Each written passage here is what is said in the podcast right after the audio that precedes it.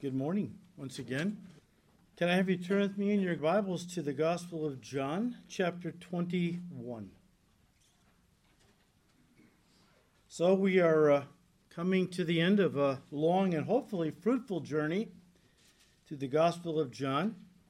As we have said numerous times, we have come to the final chapter of John's Gospel, an epilogue, really, which John inserted so that his readers would know what happened to Peter after his denial of Jesus and how he was restored by the Lord to his apostleship and ministry.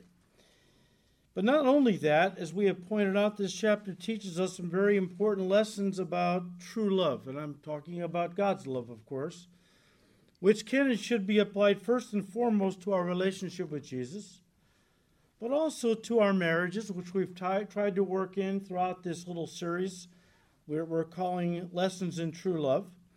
And it began with uh, the first main point of our outline true love is not words, it's a commitment. That came out of the first 14 verses. Last week we started looking at the second main point of our outline true love is not feelings, it's service. Verses 15 to 17. Now, when I say that true love is not feelings, it's service, I'm not saying that true love doesn't have any feelings at all to it. Of course it does. I'm talking about how that true love is not fundamentally built on feelings. Jesus told us to love our enemies. There's no feelings involved with loving your enemies. You reach out to those who have a need. If they're your enemy, you help them. Read Romans 12, right? Where uh, Paul the Apostle said, Look, if someone hungers, give them something to eat. If he thirsts, give them something to drink. You want to win them to Christ, is the idea. Loving your enemies, helping them with a need, might open the door to their hearts to hear the gospel. So, true love isn't fundamentally feelings, it's service. And um, service can be a legitimate and genuine expression of love for Jesus, our love for Him, and our spouses. We talked about this at length last week. But we said just be careful that you don't, uh, don't offer Jesus or, of course, your spouse service instead of or in place of true love. That's also a mistake. As we closed last week's message, we said that for many Christians, because their love for Jesus is kind of cooled, I'm not saying that you're ice cold. I'm not saying, you know, your walk is a frozen tundra by any means. It's like, you know, you go from summer to fall. Things have cooled a little bit, right? And um, because the love of many Christians, these are hard times. Times like this can beat the life out of your walk. This is when you need to draw closer to Jesus, not let the devil push you farther away. But many Christians, their, their, their passion for Jesus is cooled and uh, they've substituted in its place service for loving, passionate fellowship with Him. As we looked at, a, uh, at Revelation 2, verse 4 last week, uh, as Jesus was commending the church of Ephesus, he said, You're working or you're serving to the point of exhaustion. But I have this against you. You've left your first love. You're going through the, mo- you got the right motions. Your service is great but you've left, you've lost the emotion in your relationship with me. What you need to do if you find yourself in that kind of a situation, what you need to do is fall in love with Jesus again. Fall in love with Jesus again. So that your service becomes an expression of your love for Him. It doesn't replace it, it becomes the outgrowth, the fruit, the expression of your love for him. How can you fall in love with Jesus? Well, and this isn't rocket science. I'm not a great intellectual. I'm a pretty simple guy. How about you start spending time with him? How do you fall in love with Jesus? Start spending time with him, as demonstrated in a passage I want to focus on this morning. Turn to Luke chapter 10. Because Luke chapter 10, verses 38 to 42, is the Holy Spirit's way of answering the question how do you fall in love with Jesus again? Let's read verses 38 to 42, Luke chapter 10. Now it happened as they went that he entered a certain village, and a certain woman named Martha welcomed him into her house. And she had a sister called Mary, who also sat at Jesus' feet and heard his word. But Martha was distracted with much serving. And she approached him and said, Lord, do you not care that my sister has left me to serve alone? Therefore tell her to help me. And Jesus answered and said to her, Martha, Martha, you are worried and troubled about many things. But one thing is needed, and Mary has chosen that good part which will not be taken away from her. When Jesus said one thing is needed, it was obvious what he was talking about. First and foremost, what is needed in any child of God's walk is to have fellowship with the Lord Jesus Christ. To have fellowship. The Greek word for fellowship is koinonia. We don't have an English equivalent. We have to combine words and phrases to communicate what fellow koinonia really is. Koinonia means to share in, to become one with someone, to have a deep personal relationship with them. It goes way beyond an acquaintance kind of a relationship. This is something ideally that husbands and wives should have with each, have with each other, but it doesn't always happen. In marriages, sometimes the woman has a closer relationship with another girlfriend, the guy with another guy friend, when ideally they should have the closest relationship with each other of all their relationships except for their relationship with God. One thing is needed a deep personal relationship with our Savior first. This is the kind of relationship He desires to have with all of us. Something deep and personal, listen, not shallow, superficial, or casual. And guys, the only way for this kind of relationship, that this kind of relationship can be cultivated with Jesus, is by spending quality time with Him. Right? I mean, it's not hard to figure out. We call it communion, as in communing with somebody. Again, it's so much more than just having a casual relationship. This is something very deep, profound, intimate, right? Uh, let me just say this to you simple service for Jesus is great. Simple service for Jesus is great. But you, you can serve, you can have koinonia and then serve, but you cannot serve without koinonia because just serving the Lord will never get you to the depth of relationship that koinonia implies. This is something that goes beyond, again, a casual kind of relationship. Something just simple service, as great as it is, won't cut it by itself. It will not get you to the depth of relationship Jesus desires to have with you.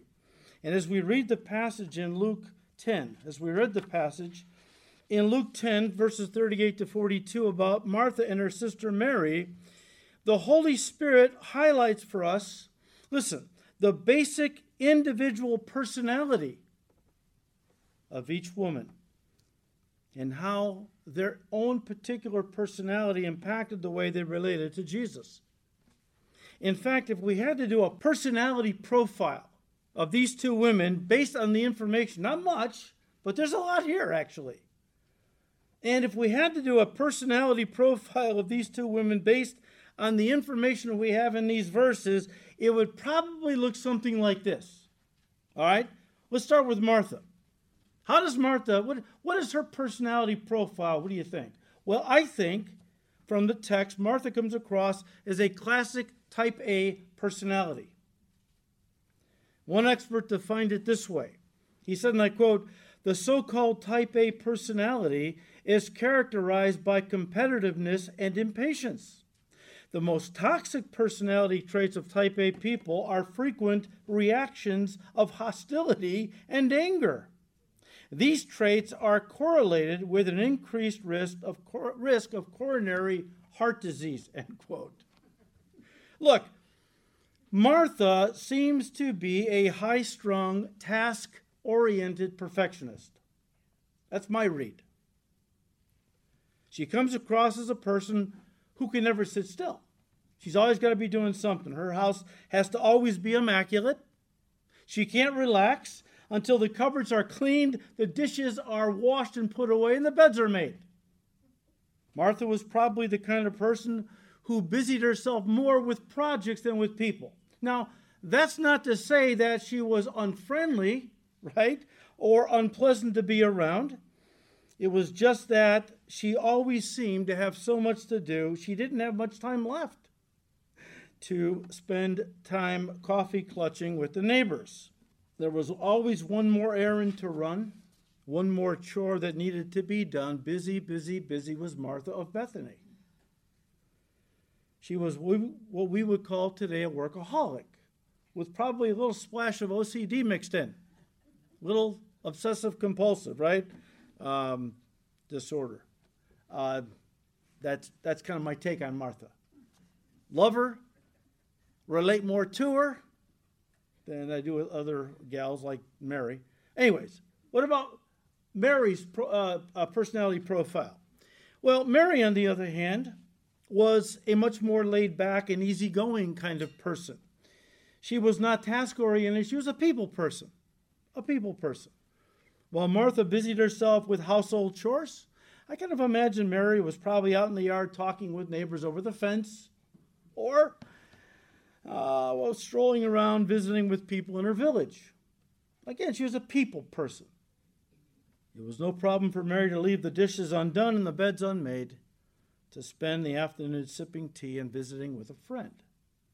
Martha, on the other hand, couldn't let anyone in the house unless it was spotless first, which meant Martha probably didn't entertain much because there was always another shelf that needed to be cleaned or a closet that needed to be organized or some other chore that needed her attention.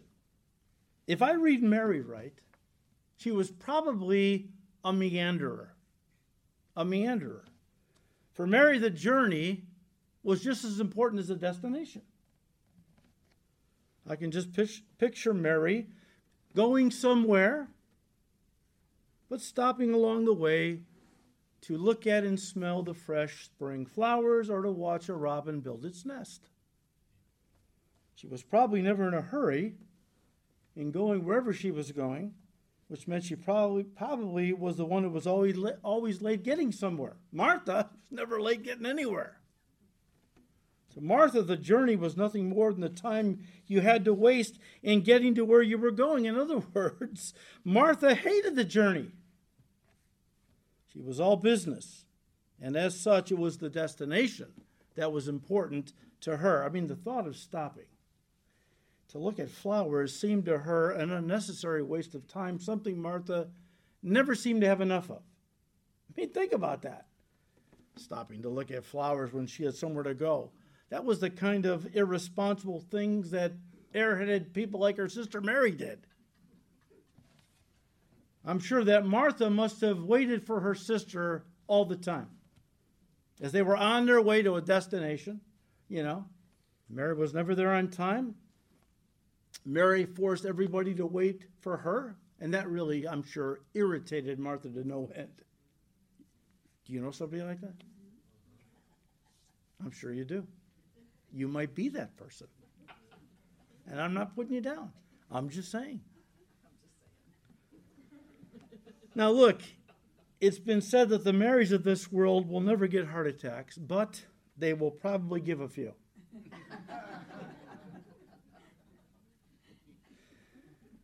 So here you have two women, two sisters that are being lifted up by the Holy Spirit.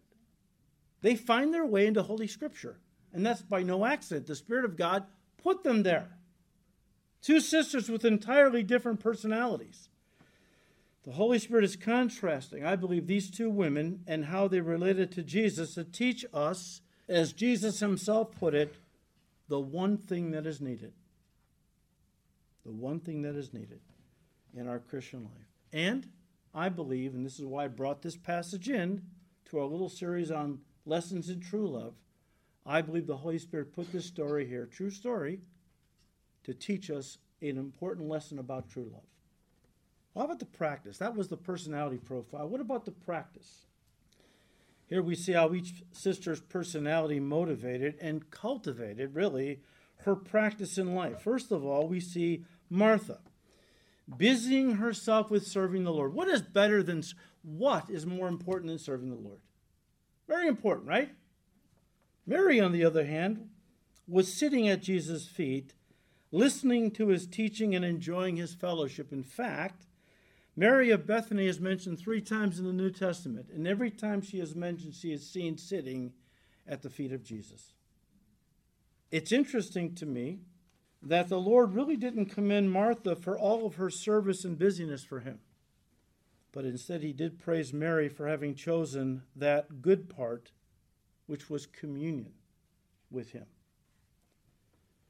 Now, at this point, you some of you might be prone to ask, well, isn't Christian service good and important? And the answer, of course, is yes, of course it is. Jesus admonished us to be faithful in our service to him. Paul the Apostle said in Romans 12, verse 11, that we are to be fervent in spirit serving the Lord. The point of this passage isn't to put down service for Jesus. The point is to lift up fellowship with Jesus. It's important to understand, and this is important that we understand this. The Holy Spirit is not saying one sister is evil and the other good. He's not saying one sister is wrong, the other is right.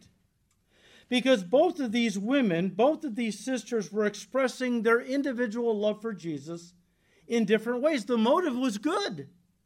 Sometimes our motives can be right, and yet our methods can be skewed, can be a little off.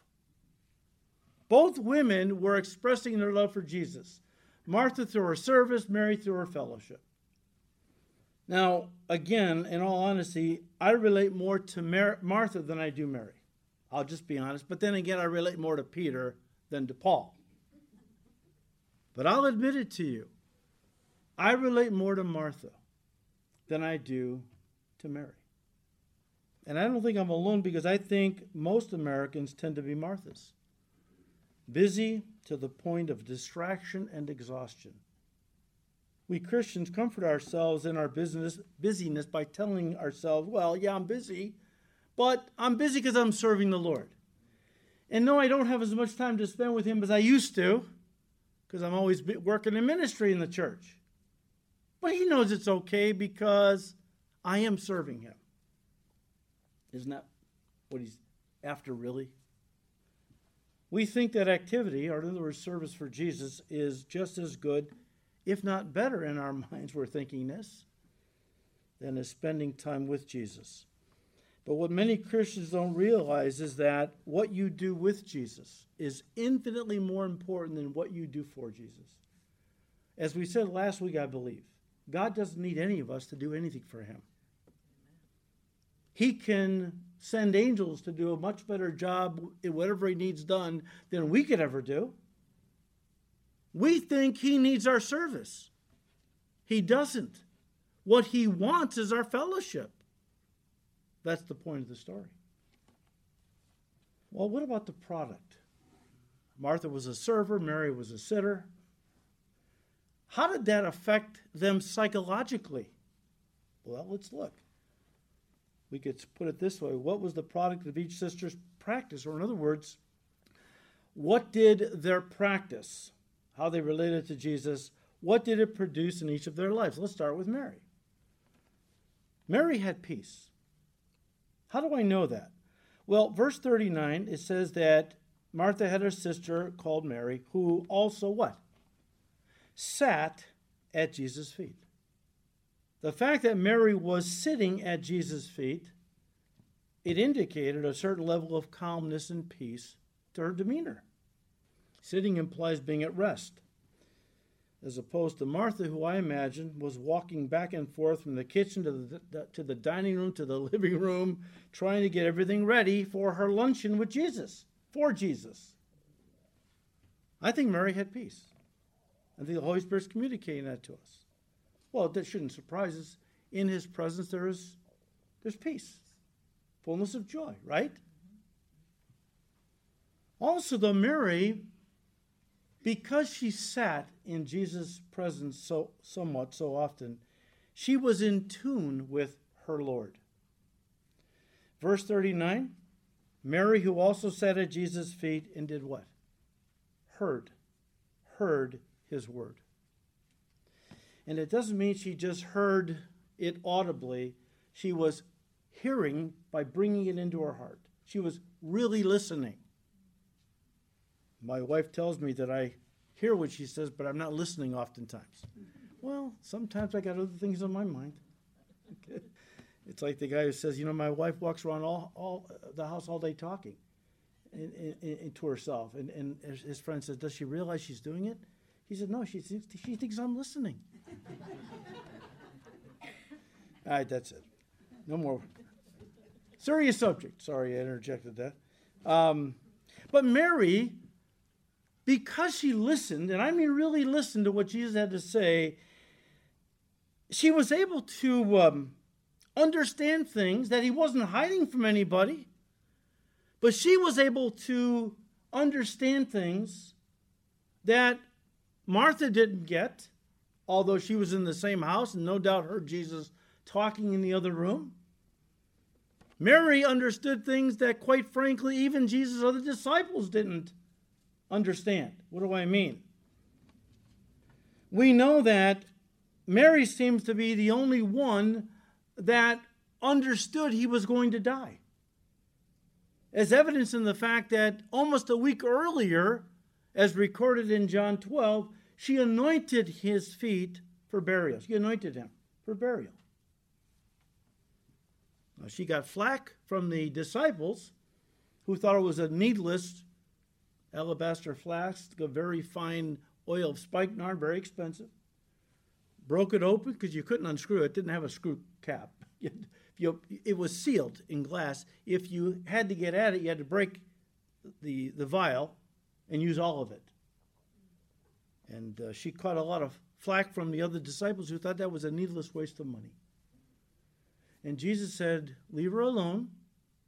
Everywhere this story is mentioned will be a tribute to her for all time. Martha, with all of her business, apparently didn't take the time to really listen to Jesus, as again was the, is the case with so many of us. So often, God is talking to us in that still small voice, but we're so busy with activities and responsibilities and projects that they often drown the voice of God out and we don't hear what He is saying. So, what does he have to do? He's got to shout at us to get our attention. How does he do that? Well, C.S. Lewis said it God whispers in our pleasures and shouts in our pain.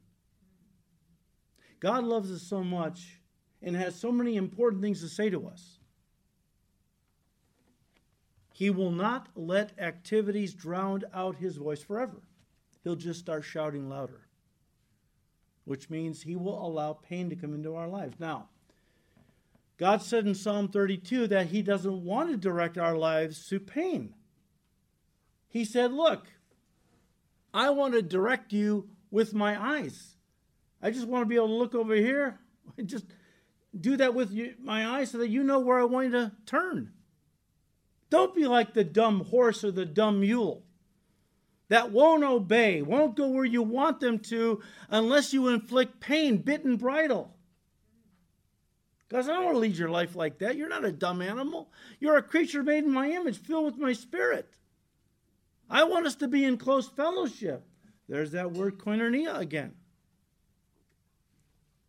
That's Mary. How did Martha's constant serving affect her emotionally, psychologically? Well, first of all, she was distracted. And I'm not guessing, that's right in the text, verse 40. But Martha was distracted with what? Much serving. Hang on to that, we'll come back to it in a second. The dictionary defines distracted as, and I'm quoting, having one's thoughts or attention driven about mentally, unable to concentrate or give attention to something over occupied. The Greek verb literally means to be drawn in different ways at the same time. In other words, Martha's attention was being drawn to and controlled by her circumstances. In this case, her house, household chores. I mean, she was allowing everything become the issue. It was all pulling her in so many different directions. Instead of doing what she should have been doing all along, focusing her attention strictly on Jesus. The devil will try to get your eyes off of Jesus any chance he can. Because if he can get you to get your eyes off of Jesus under your circumstances, guess what? Like Peter on the Sea of Galilee, you're going down. You're going down. It's important that we understand this that if the devil can't make you bad, he'll make you busy. Because busyness distracts. Busyness gets you focused on things other than God Himself. And that creates a lot of negative thoughts and feelings, and it begins to drag you down, fill you with worry. The Greek, um, I said, I said Greek, I meant German. The German root for the word worry is strangle. If the devil can get your eyes off the Lord, get your eyes focused on, on circumstances, he'll begin to create, generate worry. And that will strangle out your joy, your peace, and everything else good that God wants to produce in your life. It's called the fruit of the Spirit, by the way. Just like weeds will choke out the fruitfulness of your garden, so worry will choke out the fruitfulness of your walk. Martha was so busy serving the Lord that it wound up taking her away from the Lord. Or, in other words, she was so busy serving Jesus, she no longer had any time for Jesus. Now, that's a bizarre thought but I have experienced it in my own life many times. Where I get so busy in ministry serving the king, I don't have any, time for the king. And I justify it. Well, Lord, you know I'm busy. You know, if you don't want me running around doing everything, then stop having people have problems. It's your fault, Lord. It's your fault that I can't spend time with you. God says, don't go there. Don't go there. You got to prioritize. You spend time with me first, and then I'll send you out on service, right? It's the old saying the man or the woman who kneels before God can stand up to anything. We draw our strength when we kneel in his presence, soak in his presence, and so on. So Mary was dis- Martha was distracted. Number two, she was stressed out. Martha wanted to serve Jesus so much that she wound up taking on more than she could handle. Now, have you have you ever done this or known anybody to do this? I have over the years. Sweet, wonderful Christian saints who wants so badly to serve Jesus. Well, we need a little help with that. I'll do it. Uh, guys, we need a little help of it. I'll go. They got like five things on their plate. They want to serve Jesus so bad they just they just um, pile so much stuff on them their shoulders that it causes a problem. Just like Jesus said in verse 40. Or it says in verse 40, but Martha was distracted with what? Much serving. The problem really wasn't the serving.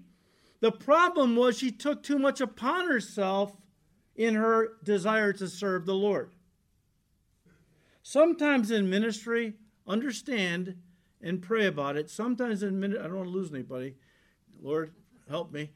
Sometimes in ministry, less is more less is more. If the goal is to know Jesus and draw close to Jesus, well, that would mean that activities have to take a back seat. Good, they're good. Please don't resign from your ministry uh, unless you really feel you need to. But we have to understand that if the goal is to draw close to Jesus and have fellowship with Him, it's going to mean we may have to cut out some activities. Look, Martha was stressed out. She had a good heart. She just put too much on her own shoulders. And the result was she started getting stressed out, which caused her not only to lose her joy, first thing to go, and your peace, but she further became frustrated and irritated. Look at verse 40. By the time we're done, you're going to have these verses memorized.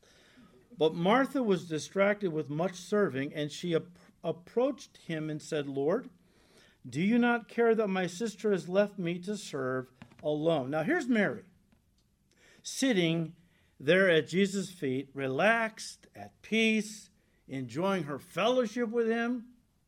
And I would imagine as Martha's darting from one room to the other, she sees Mary over there and she's irritated by that. Busy people will always be irritated with your sense of peace. And what they don't realize is you're in the presence of Jesus. You're really taking time with the Lord. You're in the Word. You know, you're in prayer. And they're running around like a chicken without their head, and they're wondering why you have such. It irritates them. Well, they can have it too. Got to learn the lessons that the Holy Spirit's teaching us. But here Mary is sitting there at the feet of Jesus, relaxed, at peace, having a great old time fellowshipping with the Lord, whereas Martha was feeling stressed and frustrated about being left alone to do all the work she had yet to do for the Lord. Listen to me work nobody forced her to do. I hate the word volunteer in the Christian context. We are not volunteers, we are servants of Jesus. It is a privilege to serve the Lord. I'm going to use the word volunteer here just for the sake of making this point. Nobody put a gun to Martha's head and forced her to serve. She volunteered. She took it all on her own shoulders, right? Nobody told her that she had to serve Jesus in this way.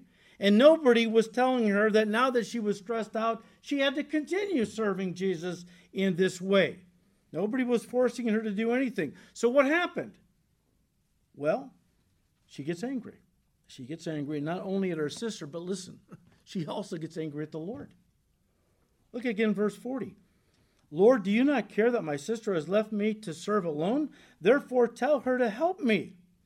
In other words, Lord, don't just let her sit there. Tell her to go into the kitchen and help me. In the Greek, this you won't see this in the English. In the Greek, this comes across as a rebuke. She's so mad at Mary that she literally takes it out on Jesus and actually rebukes the Lord for not being fair. Can you imagine rebuking Jesus Christ? I can't. But some people get so worked up, so in the flesh, and begin to blame God for often things they brought into their own life. Well, sure, I brought it into my own life, but He's God. He could have stopped me. Well, yeah, He is God. But if you're bound and determined to do certain things, He's going to let you reap the consequences. So she gets so worked up, Martha does, that she actually rebukes the Lord. What does she say? Well, Lord, you're not fair. I mean, you're treating my sister, my irresponsible sister, Mary, better than you're treating me, the responsible one. I, I'm I'm doing the right thing. I'm serving you. I'm industrious. I'm responsible. And here, you're letting Mary just sit there. And you're not saying anything to her. Lord, you're wrong here.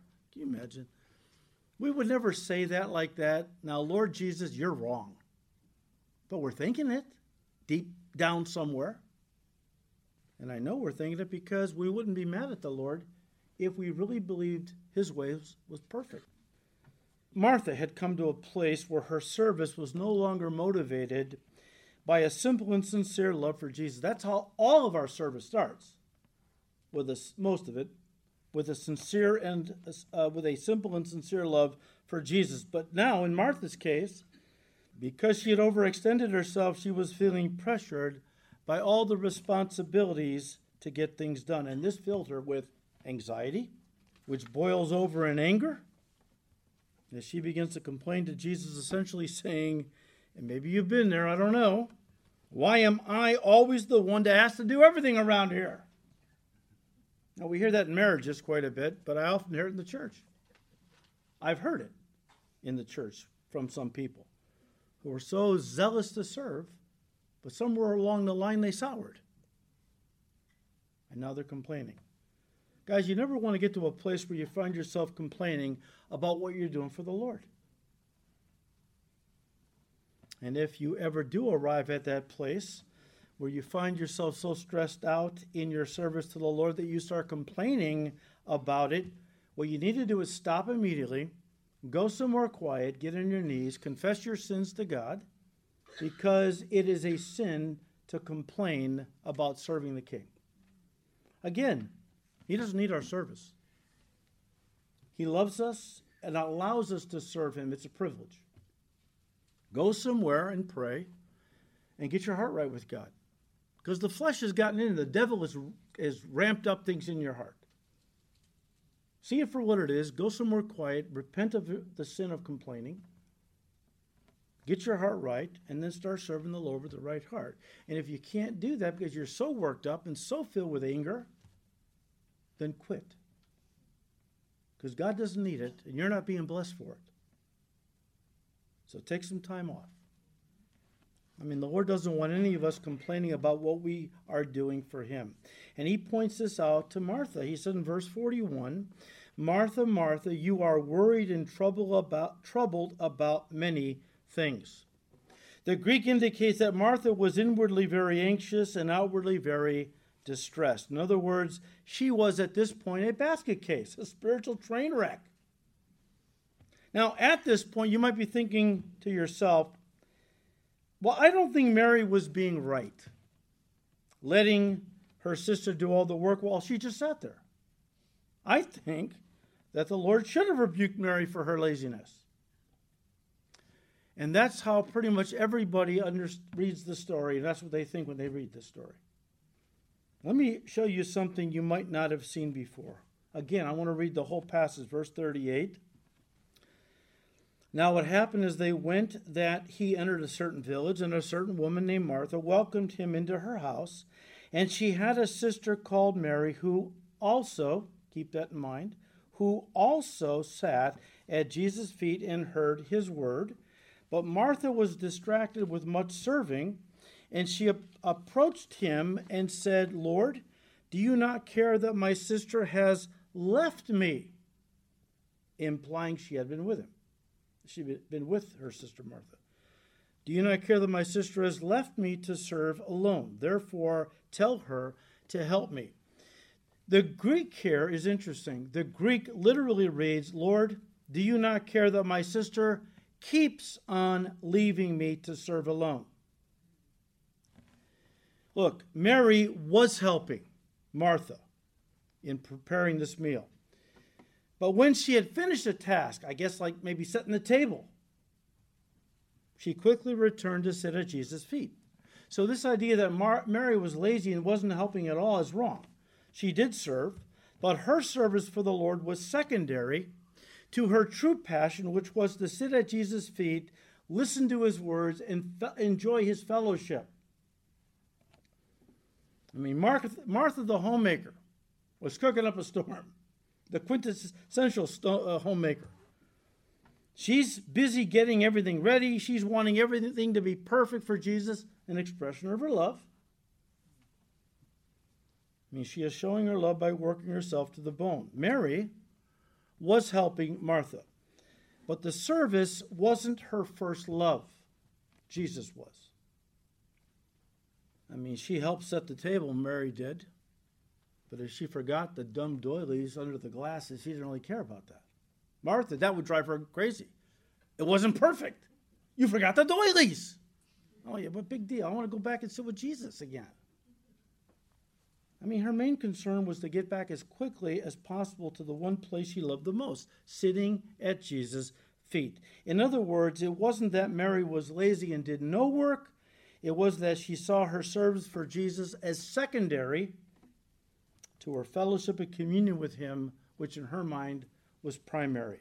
So, guys, the one word that best characterized Mary was not the word lazy. Are you ready? It was the word balanced. Balanced. Balance is something that is extremely important in the Christian walk. It's something that Satan will try to always get you to gravitate to one end of the spectrum. He wants you off balance. He wants you to serve yourself to exhaustion but not fellowship. Or he wants you to do this to the exclusion of that.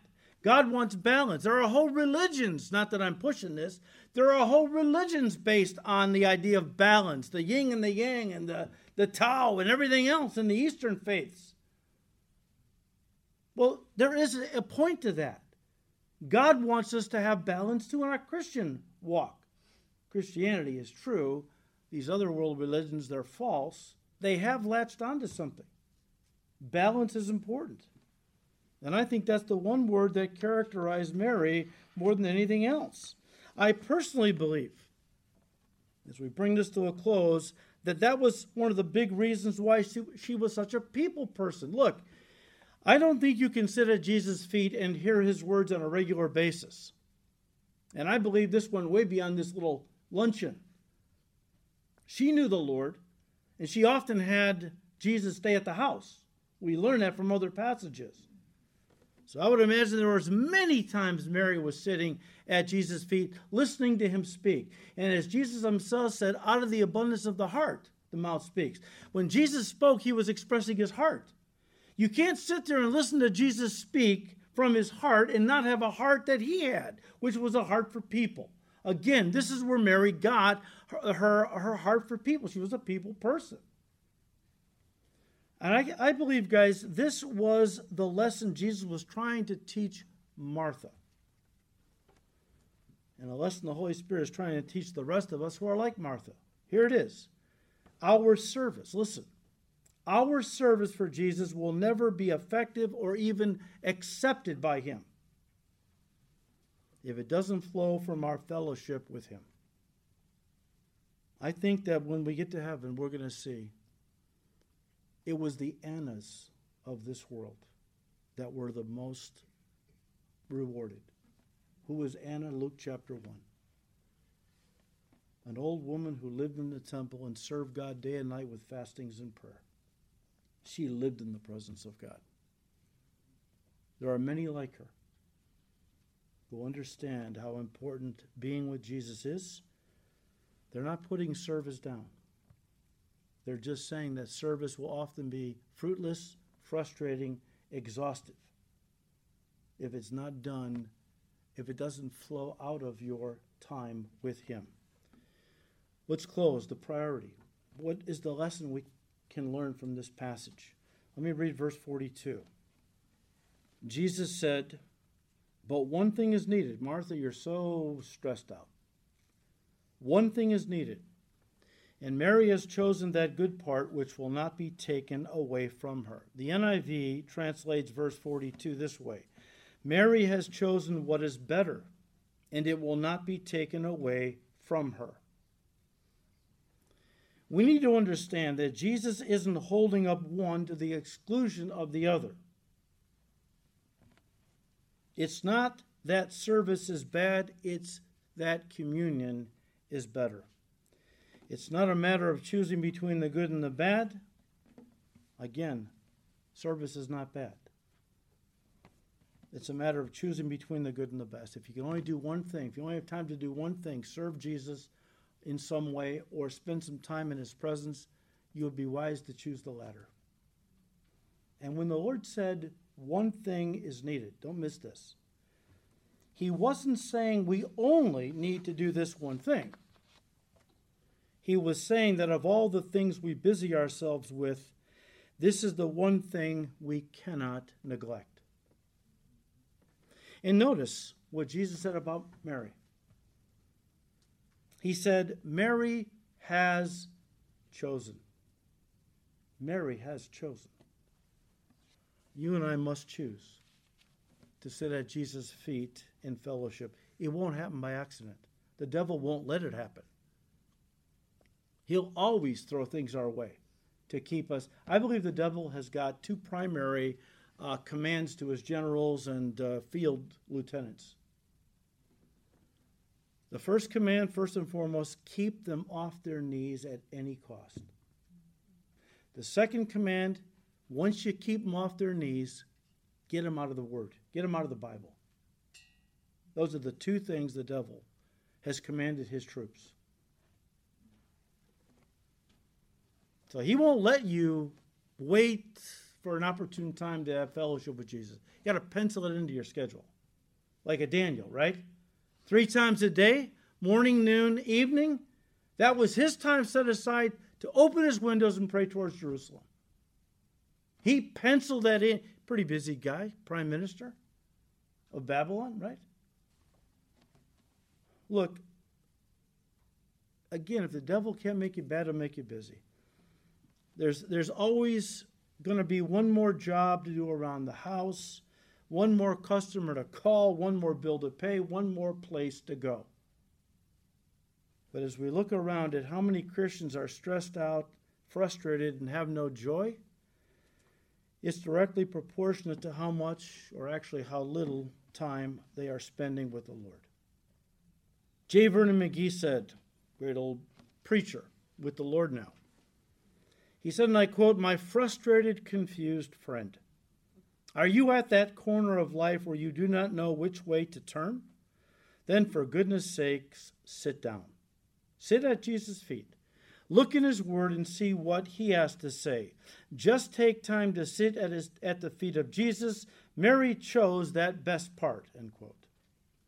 Another author said, and I quote, While the Master does appreciate all that we undertake for him, he knows that our, that our first need is to sit at his feet and learn his will.